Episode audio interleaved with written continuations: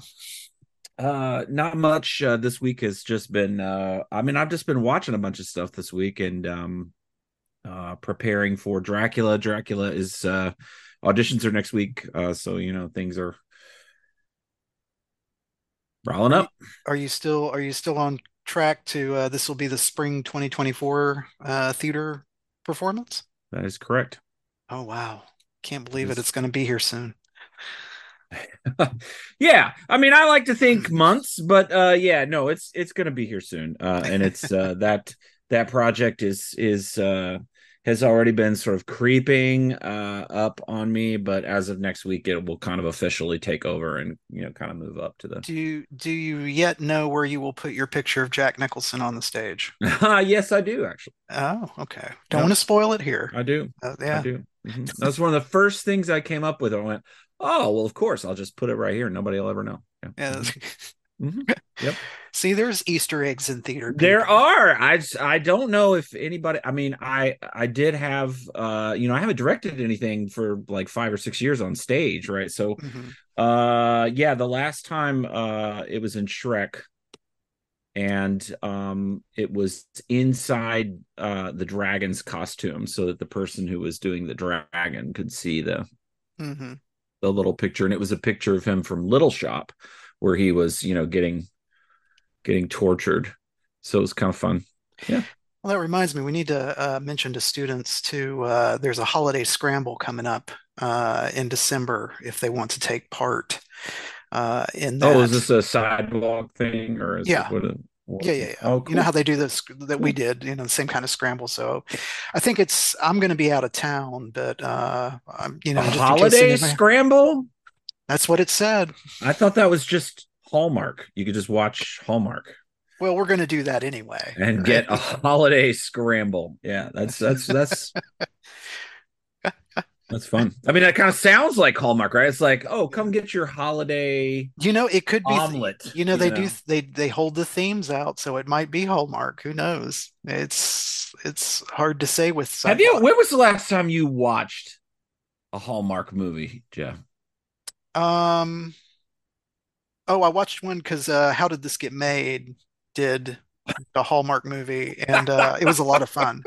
It was during the pandemic, and they did one of their webcasts, uh, and uh, we we participated in that, and that was a lot Okay. of fun. All right. So the question that our audience wants to know, and I think that wh- whether we uh, are brave enough to do it or not, but should we, before we end season three, do a episode Oh boy. where where we both watch Hallmark movies?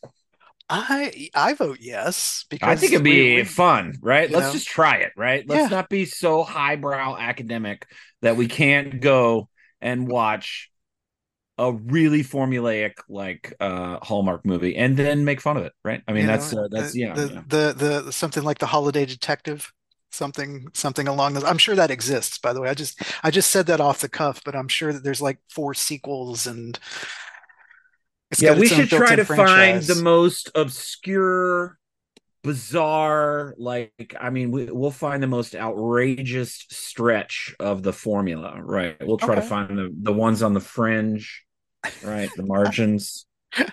because I'm sure within the Hallmark, I, I'm being a little facetious because I know some people listen to this podcast who make those movies Mm-hmm. uh, and who work on those movies. So this is absolutely no disrespect to those people We'll because I them- know they should they should be that able to it's very, very list. good. Well, it's very, very good employment. Uh, I'm sure if I asked Daniel and some others, they would probably. I mean, that I know ones that they've worked on, but I don't know if I want to, you know, review things that you know Yeah, that's that, true. Well, uh, that they've or worked on. discuss things on right that they've worked on uh but um but yeah i mean so you know i th- there there are folks who are really deep in that industry uh and it's consistent work and um you know so they're very grateful but they're also very aware you know of what they're Yeah. working on um so it's it makes for a fun set atmosphere Yeah. Did you catch sure. the uh the John Waters uh marathon on TCM last night? I, I saw a little bit of it and I noticed we're in January um, at the um, uh, at the Academy Museum in Mhm. Los Angeles. They're doing a tribute to him.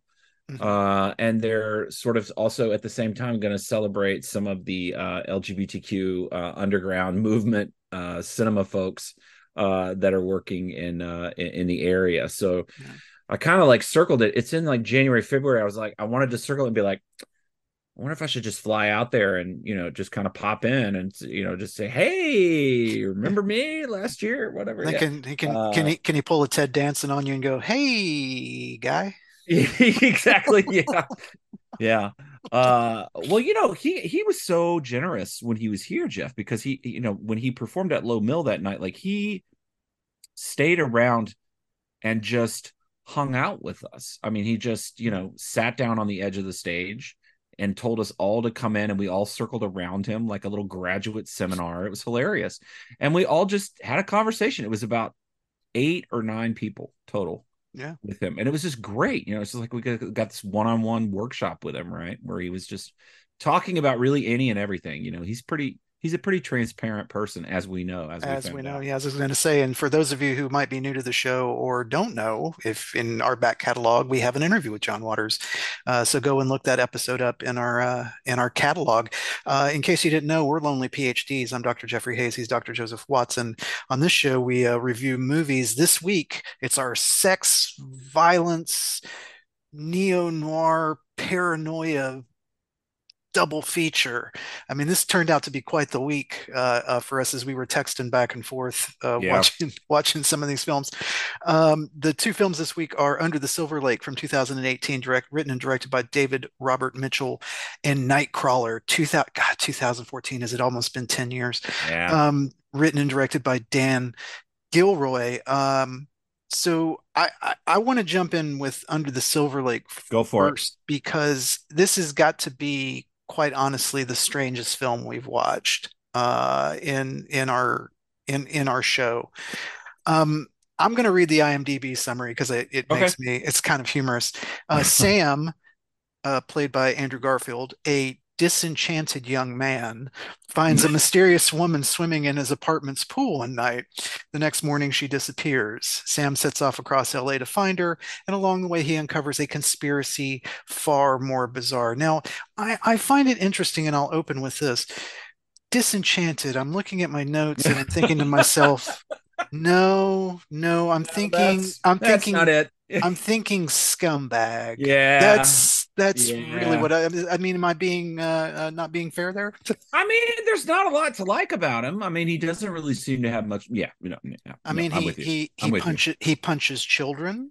He would punches say- women. Yeah, yeah. Um, I was you know. uh, um, uh, disengaged, uh, detached, um, obsessed, uh, perhaps mentally unhealthy, um, Mhm. in a number of ways. Um, yeah, all those things are fair. I- I- Garfield's great in this movie, though. I mean, it's a great performance. oh, it is. Yeah, it is. yeah, Was it's this really, it's really good. this was after Spider-Man though, Yes. wasn't it? Okay, Yes. because there's the Spider-Man meta joke in there. Um, that's kind of gross. Um, honestly. Y- yeah, yeah. No, I, I, so, so I have started to sort of uh, lovingly call this movie everything under the pop culture lake. Yeah. Um, because it, it is neo noir, and I don't how the how the hell did you come across? Was it just like on HBO Max, and so you just No, I came across this film when it first came out uh, back in oh 20 really 2018 because this was also the guy who did It Follows. Um, right and I was right right I was very curious about what he was going to do, and I saw a preview for it uh, uh, uh, at the movies. And Did you see this in the movies? Did no, no, no, no, I saw it. Okay, No, no, I saw it at home. Uh, this would have been uh, a wild ride in the movie theater. Oh, man, sure. I think yeah, I think it would have been very upsetting. Yeah, um, even yeah. more so than it is. I mean, this is. Let me let me be very clear about this. This is a very upsetting film. This, it, you even, I mean, you texted me very uncharacteristically and were very upset. What was what what is it that's that's let's Uh, okay, open. I okay. mean, so it was basically uh when um I started texting you right after the first reveal with the dog killer, like who potentially could be the dog killer, right? I think it's him, but that's just me. Yeah, I do too. know. I think we're supposed to sort of. I think w- there's enough evidence to support that. That I mean, I, I that's the moment where I went, oh shit, okay, this is going to be one of those movies where we're constantly going to be questioning like whether what is happening is really happening or whether it's all not real. And and his we- or someone else's head, right? I was going to say we definitely have unreliable narrator syndrome. Yeah, I mean, it's like, yeah, I mean. I'm just like, oh crap. Okay, the unreliable narrator. Here we go. Okay. Um, so the lines are going to be blurred, and that moment where you know he's in the park, and I'm not, I'm not giving too much away, but when he's in the park and he's walking and he sees the dog, and then he Yeah. sees, you know, the, the that's where I went. What the fu- this movie is fucking like all over the like it's crazy like um uh and and then at that point I remember and it was about 15 minutes in right Yeah. 20 minutes in maybe first act Yeah. and I just went okay I'm just gonna buckle in. I'm gonna surrender. I'm gonna go for it because I love this kind of stuff. I love the movie and I love um you know the fact that it is awfully difficult to uh to get through some of it. Mhm. um uh but i like what it has to say um well, I think you know okay, about let's- particularly about obsession for sure. Yeah. Well, I think it just it, it it in general has a lot to say about uh uh this is an interesting pairing I think with Fight Club uh, because it has a lot to say about current masculinity and the way that yes that young men are sort of going about their business because all the young men that we meet in this film are of the same cut. I, I would think even the Topher, especially like his friend who's Topher Grace, who's Yeah. playing also just basically a dirtbag, um, you know, who watches uh, women through their window with with a uh, with a drone, which is again just so upsetting um, and so unsettling. Um, I, I love the one-off comedy makes too. He's just like, "Where'd you get this from?" He's like, "Where do you get everything? Amazon." Um, you know, which we could we can look into that being a much Oh, larger yeah. commentary on things along with the consumers. I mean, our our our main protagonist, he's got no job, he's got no future, he's at least got a mama. I don't think he's got a papa. Um, you know, what what was the point, do you think, of the mother? Like I couldn't I couldn't quite figure that out. Like, is it kind of like a reset for him? Like Mm, every time she calls, I, I, I can't. Um i i think that in movies like this a lot you have like a recall like it's something that is sort of supposed to ground our character but maybe also us like back into maybe contemplating what's real or not or what we've just experienced. Um uh because it you know it's all about i mean every time she calls it's it, it, the, the conversation has nothing to do really with what's going on at least immediately before or after it's all about well i recorded this movie for you and i'm gonna i'm gonna i'm gonna send it to you on i mean it's like At- at that- VHS. it it yes at that point it felt very like anytime that a movie these days is using like physical media from the past like it's some sort of like i feel like they're trying to easter egg something right uh along the way Well, don't they end up um, watching the movie? I mean, they did he does yeah he yeah does. He ends yeah up watching yeah the movie. Yeah. uh and it's uh you know it's a, it's a very um it's it's in reference to a famous actress from uh from early hollywood Mhm. um that i think uh his uh female or sorry his woman um you know neighbor is supposed to yes. right is sort sort of emulates her um i i so um how does jeff as the noir person Mhm. how does this fit into the into the genre Uh, only very loosely. Okay. Um, as as far as like the wandering narrative or the the the the questionable narrator, but also the detective. Uh-huh. That in big quotes. yeah yeah yeah yeah yeah yeah You know, yeah, he's yeah. he's trying to uncover something, or at least he thinks he's he thinks he does right Yeah, yeah he he thinks he's onto something big, which which speaks to a larger, um, I think, uh, a theme that that Mitchell's trying to get at with saying that the aimlessness of this particular generation is troubling to to a very large degree, which is going on through which leads us to the songwriter, you know, uh, especially, uh, which was is one of the more disturbing sequences in a in a series of disturbing sequences that this movie continues to sort of unravel for us. How did you react to to the songwriter? Like, how did what was your uh it was really cool scene i loved that moment um because it was terrifying um because there's such a reality to i mean not not to the you know the the one person writing everything but the idea of the homogenization of everything that we think of as a diverse popular culture being whittled mm. down into like those i mean yes that is a deconstructed kind of way of taking out pop culture and it um it it brings you know for me that's the critical moment in the movie where you're really supposed to be contemplating sort of the superficiality of our existence right? Um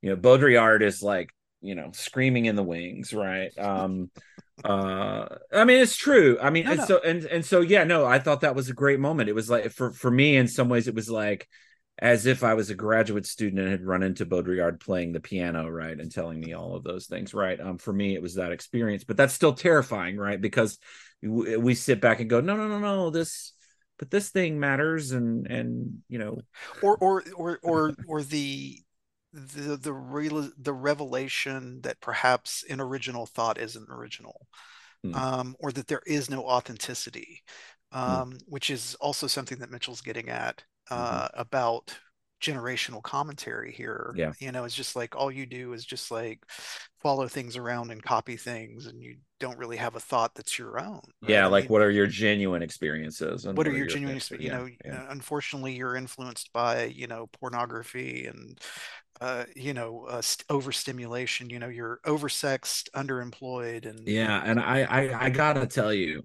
I in reference to this where where you're going with this because it's it's certainly brought out at many at many times in the film but in the beginning mm-hmm. uh, it's in the first act and he has sex with his actress friend not girlfriend but just kind of like you know friend with benefits Buddy, whatever yeah. uh and and while they're having sex in the bedroom i mean you cannot be more right i mean you cannot be more disengaged from what you're doing and more sort of mechan- mechanistically just sort of going through, through motions, Yeah. without any kind of connection or i mean it's like it's like that moment i was like wow that really captures a certain spirit of a certain generation and and the the the consequences of mm-hmm. overstimulation from yeah well from, i mean they they can't even not watch tv right right. while while it's going on and then right. I mean it's the, just so i just I was laughing right? Because i i mean i it's terrifying but i have to laugh at it because i'm deflecting the reality of knowing that that it's it's very true. You know it speaks uh, uh, uh it speaks to the culture right now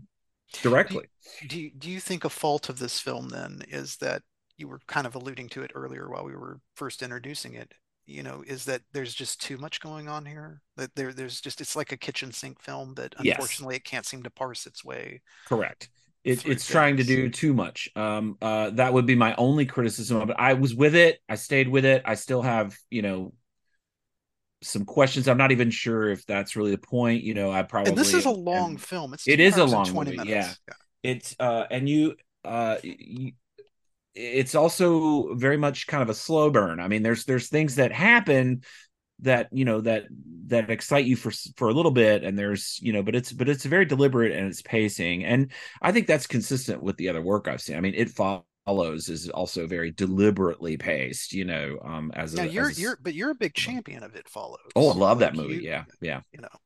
Yeah that movie is a giant love letter to uh to to carpenter and to halloween and um, but it also has its very very great unique take on the nature of evil right? I mean i just i just thought it was it was really really fantastic. Um so to get to see something else of his and to start seeing some some patterns in terms of you know okay he likes the long take. He likes you know he likes doing these kinds of slow uh you know well, he, moves uh pans and tilts but he's he, but the camera's still a lot and yeah, yeah. he also likes robert altman um that's what because, i'm yeah, the long i mean the right. long goodbye is referenced right away with the with even with the naked neighbor i caught know, that yeah. i wondered if it was i was like is that long goodbye or is it that's rear window or what you know like well it's trying both. to you know yeah i think it's a little of both yeah you know because um, there, there's the the egregious uh, hitchcock uh, uh, cemetery reveal uh, uh, you know later with the great music cue that comes right. with it so, right. Um, you know, what a great place to have a movie screening though, on a party. Is it a, like a celebrity cemetery like that? And, I think those are real. And, oh, I, I know they're real. That, yeah, that's yeah, cool. Yeah, yeah, yeah, yeah, yeah, yeah. No, have you ever cool. have you ever been to one?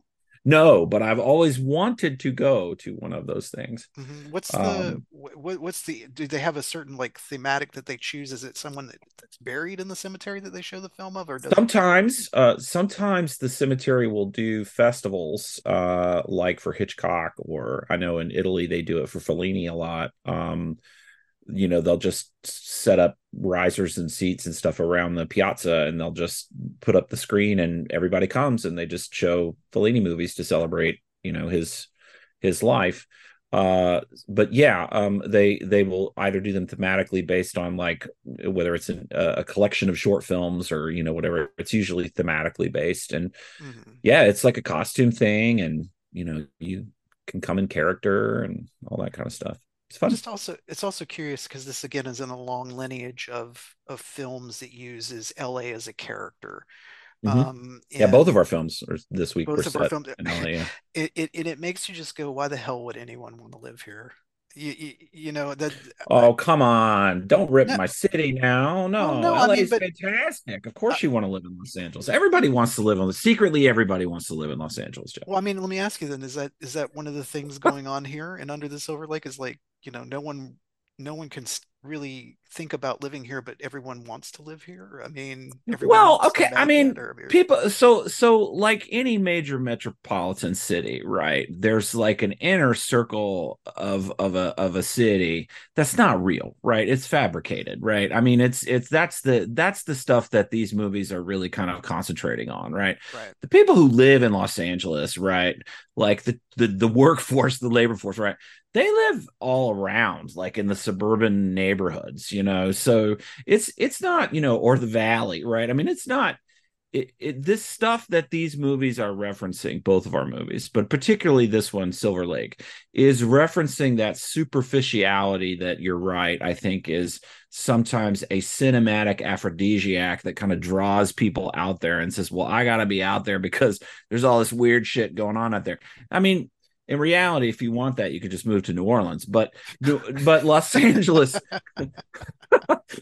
but I do I do get that Los Angeles, like other cities, right, can sometimes be a backdrop, and the way that it's you know sort of like you know playing its story out can either be alluring or absolutely terrifying, Mhm. right, to somebody. Like I will never move to that city because I don't want to get you know sex trafficked the minute I gotta get off the bus. You know, it depends on what the story is and how they're using that as the backdrop. Um, Well, as as opposed to to we were talking about New York last week Los with Angeles is not a reliable place in this right? And I think that that's that's Right. part of the point, you know, is is that like, you know, it's an un, it's it seems to be an unreliable place filled with a lot of undesirable or questionable, not undesirable, but questionable people of of a certain age.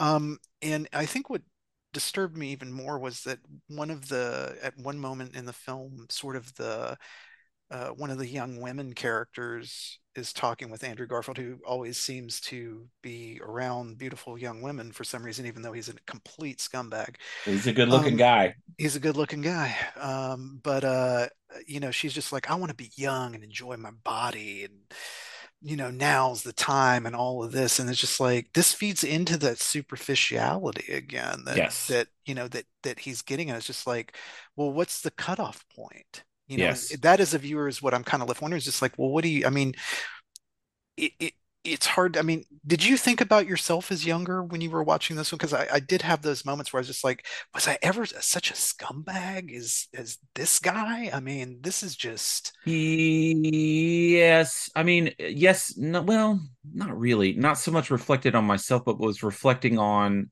um people that I knew growing up at that age and some of the things that they went through. And I was like, you know, w- remembering some things like, oh yeah, that person really treated that person in the relationship really poorly and all this. I, but but no, No, I didn't. The only thing that I kept, the only thing that, if anything, triggered me to my past, it was probably the touches in the movie where they really hit on the overstimulation of media. You know, um, for example, the uh, the masturbation scene good is Lord. is hilarious, right? I mean, it's just because it's just reinforcing that you know that idea and that concept of I want to have a real authentic moment or experience, but I can't get there because I've just been so saturated by all of this media stimulation mm-hmm. that I I can't even get realistically aroused. Yeah. It's it, it was you know it's just those were the kinds of things that I, because we've lived through so much of this now, Jeff, to where we're starting to see like all these patterns, and it's like, whoa, wow, okay, yeah. Well, I, I well then, I mean, is it realistic to think about then when you talk about this? Because I, I didn't think the film had a lot to say as far as like when it was really hammering on its paranoia aspects. I didn't think it had a lot of new things to say. Would you? Would no. you think that that's fair? Uh, you know. Yeah, I think so because uh, the um, you know, it's it's got that element to it where it's kind of like, oh, maybe he's stumbled across a conspiracy, right? That's like um, that's real because some of these clues are starting to make sense, and you know, um, but I found that part of the movie to be pretty formulaic and not like you know, it was like, oh, he's putting down codes. Oh, look, the scoreboard like gave him that, but was that real or is that just in his right? I mean, so it felt very um um very formulaic in terms of it because I mean, we we know that conspiracy rhetoric and conspiracy thinking is generated by information anxiety, which mm-hmm. comes from this sense of there's something that I should know that I don't know and that I and that all the information that I should know uh, is out there, and I just don't have time to get to it all, or it's not structured in the right way. So I've got to piece together all the clues, and you know, and it creates this anxiety. So we start thinking, well, there's a conspiracy. I don't have any power. It comes from that sense of powerlessness, like. I don't have control over getting to the information. So uh, it's difficult mm-hmm. to get people out of that way of thinking because the next step is such and such x or y they are keeping me something from me you know right. they are right right right. Right. Well it's even even on the poster for the film it has the tagline you know they're they are hiding something or what, what do they have to hide from you? Right. Uh, or what are they concealing? And you know not to get too qanon uh, uh, with with these sorts of things. I mean it, it is and i mean we live now in and why this film is interesting now and this came out in 2018 is that i think that it's an interesting film to put up there now in our more conspiracy laden culture that unfortunately in America that we're living in right now in, in late 2023, almost early 2024 of you know misinformation and conspiracies and they continue to unfortunately dominate too much of culture in my opinion. Well yeah look i i i appreciated the fact that this uh film was upfront and transparent about the conspiracy sort of narrative components right um, but as as someone who's really, you know, I've taught these classes, I've really delved into this. Conspiracy is in its its classical sense, conspiracy thinking used to be a sign of excellent critical thinking because it was a way of you know um, separating narratives and and and looking for the one piece of evidence or or truth that would connect all of the dots, right? Because conspiracy thinking is wonderful, right? It's all titillating and exciting as you're listening to these probabilities and these possibilities and you know and trying to separate which is you know which is which. It's what I like right? to call hey man moments. Yes. Hey man. Yes, that's right. That's right. But there but there comes a point at which you've got to detach from that you know but the, but that initial process of conspiracy thinking as an exercise of critical thinking is not in and of itself bad. I mean uh, salvador dali had the paranoiac critical method right? Methodology right. right? Like so you know it's it's just sort of taking those tenets and using it for positive outcomes right? But but but definitely outlining where there's that link between okay but when the conspiracy theory asks you to take the leap that's where the critical thinking's got to come in, right? And go, well, wait a minute.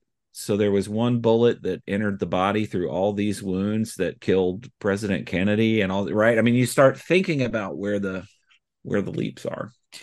I, I, I want to shift quickly uh, in. You don't want to talk about JFK? Okay, all right. No, no, no, no, no.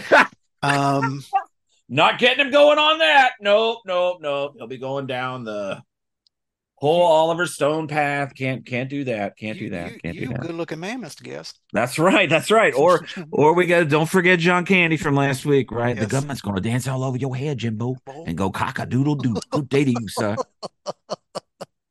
Yeah, like I told the federal boys. No, before we I get didn't see off nothing. track. So here we go. No, um, I want to talk about Oswald. I didn't the- know Oswald. to stop at you. Um, I want to talk about the male gaze. Um, because this is in It Follows and now in this film also, you know, about this, about how creepy and unsettling the basically the male predator is, right? And so, I mean, this is again this this Sam character who's the lead in our film, um, is just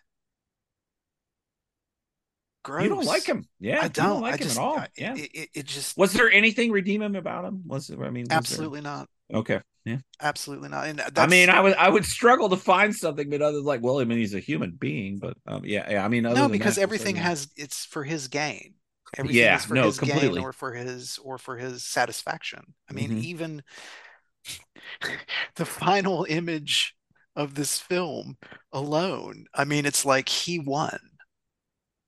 You know, and I'm just like, oh, just so it's such a gross feeling. But did did did you do you think that that that Mitchell succeeded with this with with trying to show how disturbing the male gaze is yes, with with this film? yes, yes. And you want to know what I think about the movie that is really great in relation to the male gaze, at least to the way I saw the film. Mhm. The owl lady Right. gonna come after the male gaze if you got it. Right? The owl lady to me was the one i was like oh well there's there's the thing to fear right there because if you're you know yeah. That that to me was um was kind of the film's response to what you know what should be consuming the the male gaze. Is is is this, and I'll close with this film on this. Is this a film you would recommend? yes Or, or is this really? See, I would. yeah I, I you just, would not recommend why what's going on Yeah. I think I, I think it's just again because it's a kitchen sink thing. I think it's just so hard to really I think Mm. it, not that upsetting things shouldn't be watched. I just think that this Mm-hmm. film is so upsetting. And I know and people I know, you know, it's just like how do you even describe how do you I mean I, I read the IMDb thing as sort of fun, you know, but I mean it's just like this is this thing's so hard to to to pitch. I mean so uh, I guess I guess I don't know. I I guess I shouldn't say no. I wouldn't. I, I don't know. I guess I'm just on the fence with it. You're on the fence. That's fair. Uh, I think okay. So I wouldn't recommend it to just anyone. Is that is that fair? Like, I mean, I, I would, Okay. I would certainly. I mean, it's not no. If I didn't know someone in particular and their tastes or their likes or dislikes, this is not one that I would just kind of toss out there off the top of my list, right, for somebody to watch. But um, I would definitely start with like, hey, do you like movies that are more like journeys and experiences more so than kind of like linear cookie cut genre kind of films? Do you like something that's going to challenge you a little bit, shock you, make you think? Uh, you know, do you want to think or do you want to just be entertained? You know, I mean that that that that kind of which is a very fair. You know, I mean, I Oh no, no. With this, it is Absolutely. I get it. Yeah. I mean, and and some people that I know, you know, they they say, you know, you think about films too much. You know, they tell me they're like, you watch too much stuff, you think about them too deeply. You, you know, and I You just teach go, well, film for a living. What, this what is my job, right? Yeah. I mean, so you know, this is what I do. You know, so um, uh, no, I mean, I and I couldn't can't imagine doing anything else, right? Right. Um, but I also am not part of that elitist. I don't want to ever be a part of that elitist film snobbery culture that just says I'm not going to watch a Hallmark movie or but you know what I mean? Like I just I, I I will watch anything once and at least and and give it a shot, right? Um um but no, I wouldn't so I wouldn't necessarily just go yeah, man, you got to see this movie, you know, blah blah. I would I would tell people I would probably recommend It Follows before this, right? Because oh no, absolutely, because That- it's much more, more it's more of a palatable. genre film. Yeah, yeah, yeah, yeah, Yeah. yeah. it's it's more it's certainly more palatable and more in I think in the cultural conversation still. You know, Uh, Jeff, you you know, I have to ask you this because I sure, just I I just I felt compelled while I was watching it to ask you this. Do you, David Lynch is all over this movie. absolutely. Come on, man. I mean, this Yeah. is like, I mean, I was watching, I was like, well, if It Follows was a love letter to Halloween, then if we're looking at his oeuvre, right, then we could say that this one is a huge love letter to David Lynch. I mean, Oh, it, absolutely. The it, it surrealist aspects of it, the the And what's underneath and what, I mean, it's just, it, I, I just felt, and, you and it was respectful, right? Like it wasn't like he was trying to remake or anything, but it was just this nice kind of like, hey, it echoes you know, there's this there's this there's style. Yeah. well, there's also Dada-esque uh fantasy sequences. So I, you know, especially the dog barking, you know, uh, a motif that comes up more than once. I think it comes up three or four times. Yeah. Uh, in the end, do you uh, uh, do you feel that it was unsatisfactory? I felt it was unsatisfactory at the end of this film that he tried to tie it up in a bow with the with the cult thing. I, I was just like, I was like, why did you go here? Like, I what what did mean, it? it, it felt a little too um easy, Mhm. but you know, given where he had sort of like taken us, but I understood it and I was like, okay, all right, fair enough. You know, I mean, I wasn't like upset upset about it, but I did feel like it was a if you had options on the script table, you probably chose the simplest one, right? Right. You Yeah. know, Or the producers were pushing for right, it. You got to give us something, Well, it, at the end of the day, it ends up being a cult, right? I mean, right? I mean, that's that's. I mean, that's all. That's right.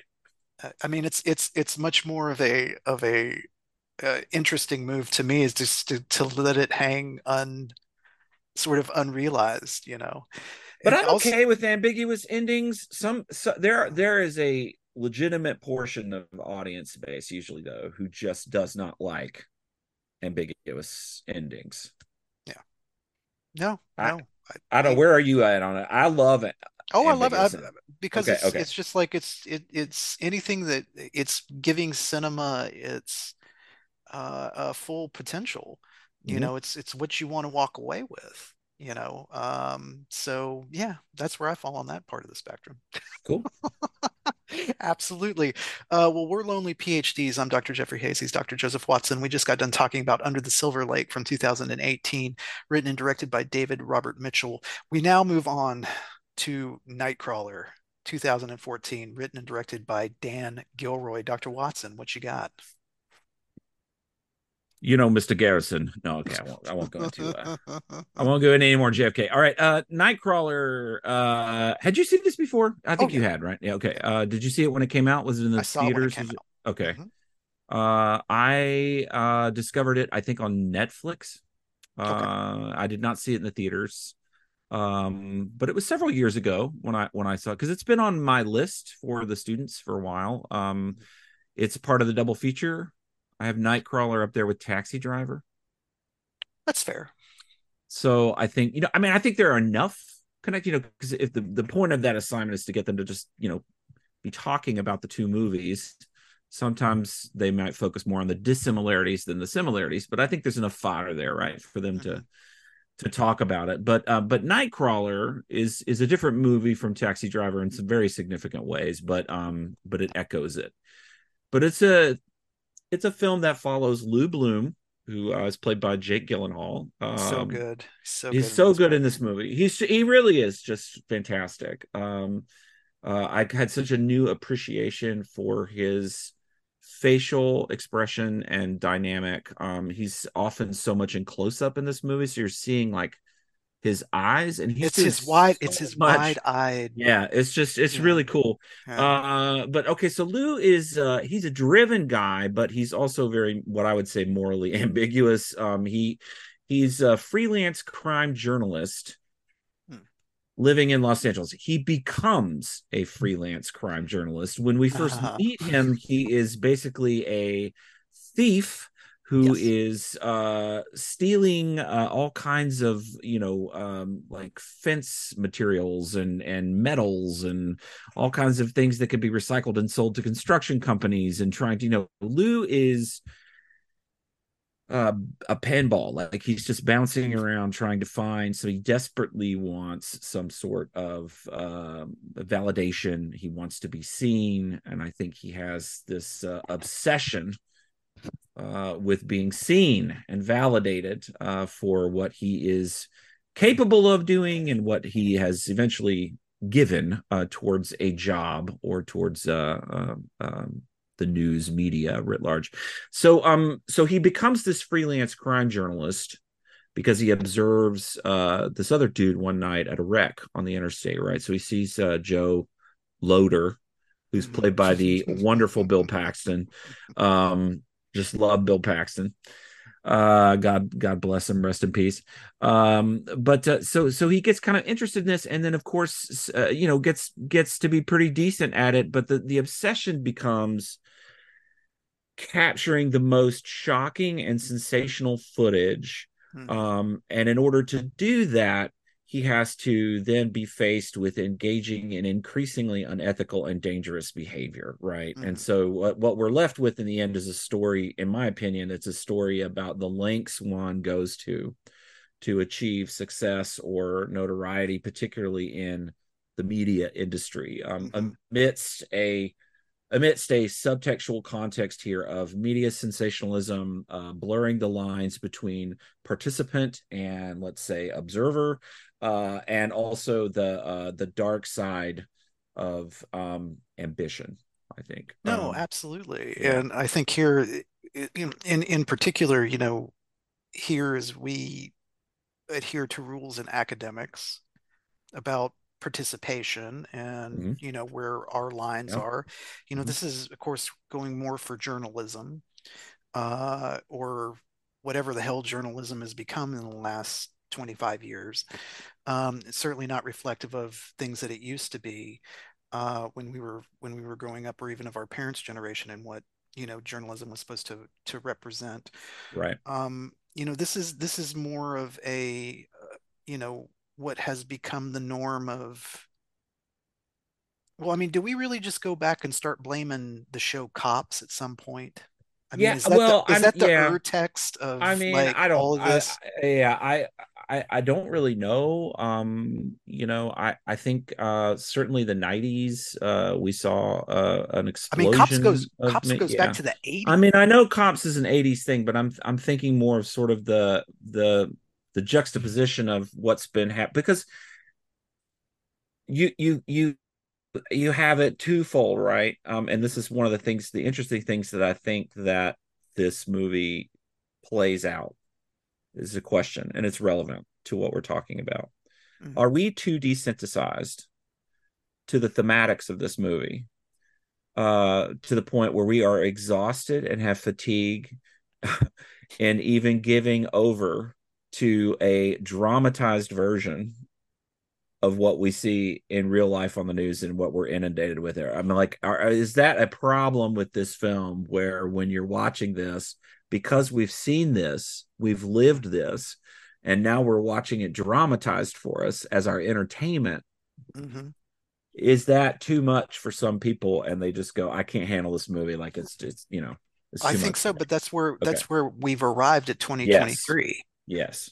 Um, Yes. 2014, maybe not so much, but definitely now by the time 2023 is is maybe that's why this film hasn't is still in a lot of conversations. Would you I mean, say that's a very George interesting. George Floyd's foot like like all of the all of the body cam that- footage, yeah, all of yes. these I mean, like all, all of these advancements in technology really that exacerbated since Rodney King uh you know we've we've seen this push and and there I do agree as a documentary filmmaker that you have as a observer you have a a set of ethical principles that you have to go by mhm. that respect the not just the participants but also a crime scene also a you know i mean there's there's you could go down a list right of what this so the movie i think is is still instructive in a way because I would think that journalism teachers uh, could take this and go,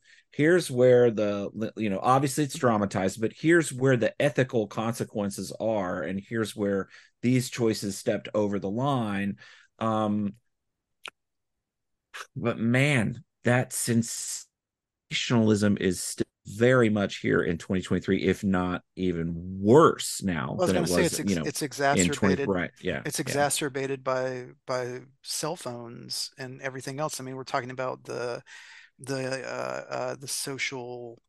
Uh, uh, the the the what am I thinking of? The the term is here is that the the person on the street dealing out you know justice and, recording things and oh yeah yeah yeah yeah like the the micro journalism movement and the, the, local you know reporter um uh but now it's it's yeah i mean the the idea of structured credibility in terms of sources and all, I mean all of that is in question now, right? I mean, and they were debating these things in this movie, you know, and I go, well, I guess to a certain extent they would still debate about a lot of this stuff, but mm-hmm.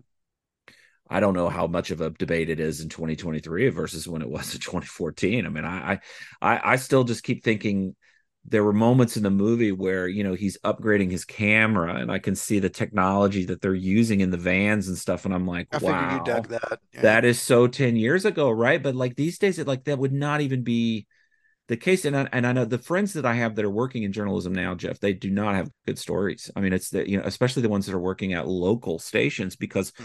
they're they're getting sent out as a single unit. So mm-hmm. so you're the reporter, you're the cam op, you're the sound, you're the editing, you do all the post. It's a one person gig. Mm-hmm. Um, you know, and so in many ways, you know the the journalist that works for the local station is really no different than the you know video news services or whatever it is that he starts in the movie you know they're just they're just a singular unit it's just one's working for a station and the other one's working you know independently but they're both trying to get at the same thing these days well i mean, I mean but it's so hard to get away from network yeah you know well, I mean? well I, mean, Oh, the movie network. Okay, gotcha, right, gotcha. right, yeah, right. Yeah, yeah, yeah. No, no. You know, I mean, yeah. it, it's it's still got its fingerprints on. So every time that there's some sort of media commentary uh, in in film, you know, I always think of. I mean, network is still the first thing that I think of, and I don't think that is too much a stretch, even though now we're looking at a film that's almost 50 years old. No, I would, I would, I would think that. I mean, network is definitely, you know, it's it's it's seminal um, there are a few that I would lump into there uh, that I think are are interesting. Broadcast news is one yes. that I would put in there, uh, as well as um, well, it's a little more politics and media, but face in the crowd. Face in the crowd. What about Ace yeah, in the Hole? I mean, and Ace in the Hole. Yeah, there's there's there's some really really interesting movies that do um look at media sensationalism and where those lines are in really uh, would you put this one in that canon? Like would you put it in oh no no that's of, what i'm saying yeah, like yeah. It's, okay it's, good good it's yeah, got the finger it's it's got its fingers in it is what i'm saying and and and and you know although although you know its angle here is is taking it to maybe somewhere where we haven't gone before although i will say it it you know ace in the hole is pretty close um, based on what Kirk Douglas is willing to do uh, yeah. to to make that story happen. Yeah, yeah. No, I think that's I think that's an excellent analogy, and and I think uh, that they may be even conscious of it. You know, um, because the Gilroys, you know, Dan directed and wrote this, but Tony, his brother, was also a producer on this project, and mm-hmm. Dan is married to Rene Russo. I didn't know if that was common knowledge or not. Uh, so the director and the actress who played Nina, they're they're they're married and often collaborate. Um, but those two brothers are no strangers to this kind of like mm-hmm. subtext. Can you tell you her what, so what has Tony Gilroy done? Uh, well, I mean, I think you know, Michael Clayton is probably one of his most like respected, at least in my opinion. It's a, a great film. movie. Um, uh, but then I mean, I think if you want something more recent, like he uh, was the complete force behind Rogue One and mm-hmm. Star Wars, which is another fantastic like entry in the series, and then he also did Andor, the series. Yeah. So so he's he's been very active and if you if you imdb him i mean his he and dan both their script work. I mean they've written a lot of scripts and worked on a lot of projects what over we the call last, script doctors in the over the last 30 years yeah. I mean tony gilroy uh gosh um even going back to things like devil's advocate from the 90s like i mean just Ooh. really great stuff. Yeah just really great stuff. You know keanu and al pacino in that I movie. um It's so um, it's so hard to not think about him chewing up that scenery. Well, I just wanted to I just wanted to give some respect to the crew because while we're talking about the film as a you know its sort of subtext or, or sort of cultural importance, I mean just as a just as a technique and a movie, it's I mean it's great performances, but I, I do want to give a shout out to you know to the Gilroys, but also to um the DP on this, uh Robert Elswit. Uh, Yes. this movie looks amazing, and I know you like Elswit because I don't, do you know what else he's done? Uh, There Will Be Blood. Oh yeah.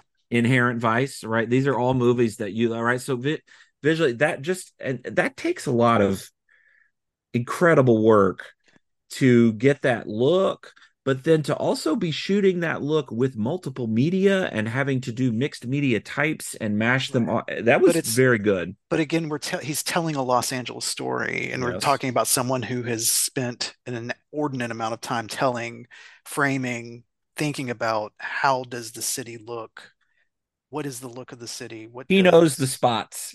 He knows the spots. He knows the spots. so that that transitions into the question then of you know where does this film fit as an LA story then if we were talking about how the fictionalized places of under the Silver Lake you know uh, uh sort of creating Well, a not realistic viewpoint Well, Nightcrawler, uh, from my lived experience, gets a little closer to the real Los Angeles. Um, it is very um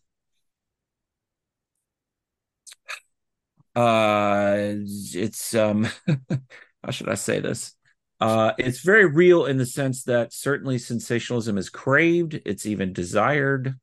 Um by a certain segment of that city but then um, i think that it also plays into the constant coverage of crime in that city and there is a lot of crime in that city.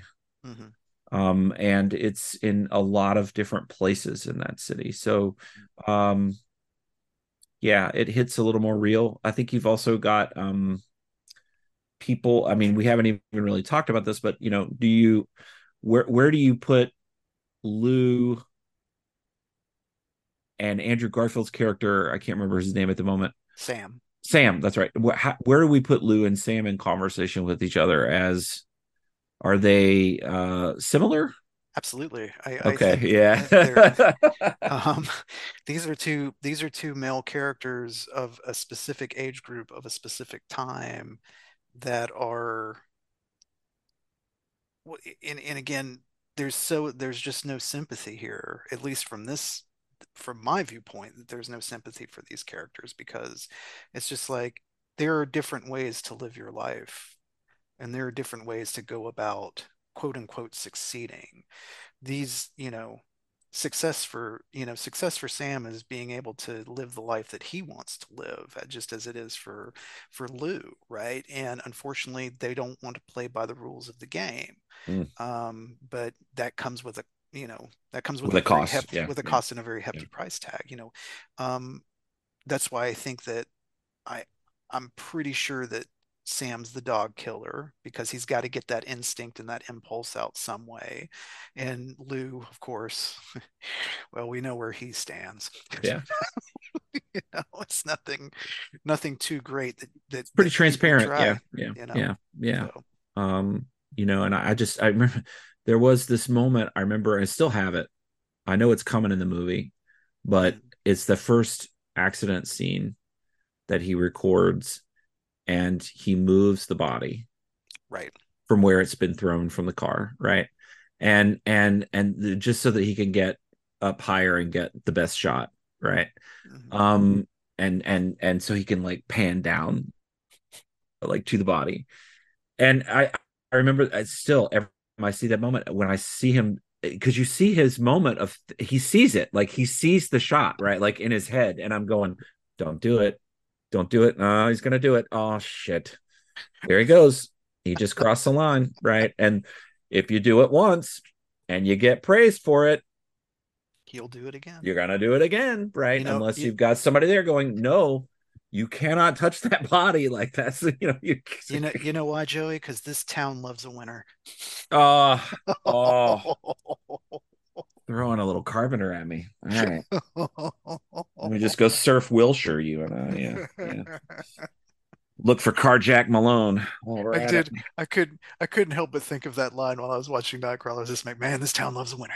Well, you know, I busted, I busted, uh, I busted Escape from New York out on my birthday. Uh, my birthday was last weekend, Mhm. and uh, I, you know, I got to the end of the night, and I just thought, well, let me watch some comfort food, right? And I just toss that thing in, and man, I tell you, that thing just, it doesn't ever stop being great. There's just, there's just so many great moments in that movie.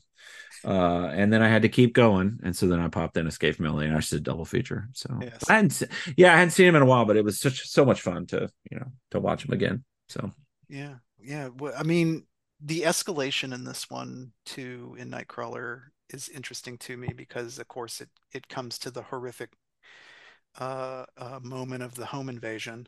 Yeah. Uh, and leaves us very unsettled and wondering where exactly is this snowballing towards, you know, because you want him to, I mean, at least I, even even rewatching it, I remember think I'm thinking to myself, I'm just like, God, can't somebody stop this guy? Like, this is just, or who's gonna stop this guy? You Right. I mean, if if FCC regulations and editors and anybody else can't stop, I mean, who who steps up at this point? You know?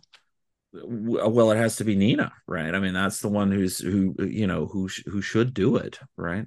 Mhm. Um, but uh, she herself is driven by her own ambition and her own greed and and wanting of of of of power, right? Um, uh, he has that great scene. I love that scene where he takes her the footage and he just basically like rolls out all these demands, right? Like, I know exactly how much the station would pay for this. And by the way, in future negotiations, this should be just the best bottom line because I've thought about a fair price. And I've done, you're right. He just demands all this shit. And she looks at him, she's actually turned on by it. Right. Yes. And it's the, it's that moment. It's a great moment because you go, oh, wow, she's just as greedy as he is. And she's turned on by this. And this is going to be whack, wacky and destructive Mhm. to see where this goes because they're going to enable each other. You know, she encourages him, and he, you know, just keeps Well, I mean, the the keeps going. film- They're feeding off each other. You know, the point of the film is not to assuage any of our fears; it's just to reinforce them. You know, right? about, about that we we we think it's our worst du- thoughts about duplicity. you know, uh, pushed to it, and again now, almost ten years later, uh, it's it's as it's it it seems prescient. You, you, you Right. know, uh, but I I won't I I I never like to do that because I just think that people are a really good student of the moment. And I, I'm sure that the Gilroy Gilroy was working on the script for a long time, you know, and, and again, that's why I wanted to go back and at, at, one point in our conversation and go, well, you know, reality TV's been around since forever. So, you know, where do you begin with that? And that's why I went back to cops when I was thinking about it. I was just like, what was the really the first time you saw like real kind of violence and this sort of fabricated almost you know uh, position- Sensationalized. sensationalized Yeah. narrative you know behind a guy who you know they're basically going to serve a warrant Yeah, I mean, cops. I mean, I think, I think, I think, honestly, um, you know, those shows like Survivor and Fear Factor and all that kind of reality television that was really hype based on. Uh, it's all it's all good um but uh i, I think But yeah, that, cops, cops is probably one of the first, Jeff. Yeah, for sure. Um, you know it, it- well I, I mean it just also speaks to you know what what type of people are attracted to these kinds of things as far as sensationalism etc etc et cetera et cetera you know and and i just it always bothers me when i go home and my my mom is watching reality television Hmm. and has for many years, and I always go, "Why are we Mhm. doing? What do you, you Hmm. know, there, there's other things on." You know, don't don't I, I just I don't see I, I've never seen the appeal of it. Yeah, I I mean, I beyond just um, you know, I mean, there is a there is a sense of sort of wanting to always have a, my finger on the pulse. Like I know of late, the most recent not and I don't watch these shows, right? But if somebody uh, tells me that they're watching or addicted to X or Y, because I do have some friends that watch a lot of reality TV, and um, I don't judge them uh, only because they still are able to watch other things as well. But um, uh, but um, there's one that's apparently on right now that's pretty popular, and it's about senior citizens who are single and who are f- looking for like next or like I guess third act loves right in their life. Um, and it's incredibly popular. Um, I think it's on Netflix, but I haven't checked it out. But that's the most recent one, right? That's uh that's the sort of pulse of where reality TV is at. And of course, I think some of the standards are there. I mean, we should talk about uh you know the Osbournes, uh That's right. the Kardashians, you know, I mean, all of these people who've sort of even Stallone's got a show now with his kids, you know, I mean, so yeah, uh, um, it, it, uh, yeah, and I mean, so I mean, each of them, I guess, has some sort of value, but I'm not, I'm just not sure what the draw is. I can't, you know, Big Brother, I just, I just never Jersey Shore. hmm I mean, there's just been so many, and um, it's just something that I never really got interested in. I was always more interested in document. I don't mind watching mockumentary, which to me is what most reality television kind of comes across as. Yeah. Um, uh, that's not to say that I have some genuine moments on reality TV, but I, I just, you know, most of it is, if not all of it, is is it is it's just so heavily scripted and orchestrated. It's you know, Yeah. Well, I I just I guess the, with these two films this week, it certainly didn't make me feel better about uh uh where we're at now yeah, as far as what yeah, our cultural habits, right, you know, you know, are. And I know that's part of the point of these films, yeah, but it still is it's kind of a, you yeah, know, bummer of a reminder, man. yeah, yeah. to, to to take these things to this degree. Yeah. Yeah. Yeah, no, it's true. And um, you know, it makes me think of, you know, sort of one of the current moments that we're in with social media, right? Because uh TikTok, you know, is another avenue for people to r- rapidly and widely share, you know, video and some of it might be sensationalist and and graphic and all of the things that Nightcrawler is is uh, is is uh, presenting. Um, and um, you know, one of the things in this recent conflict, you know, um, with Gaza and Israel and all, you know, all that that whole area.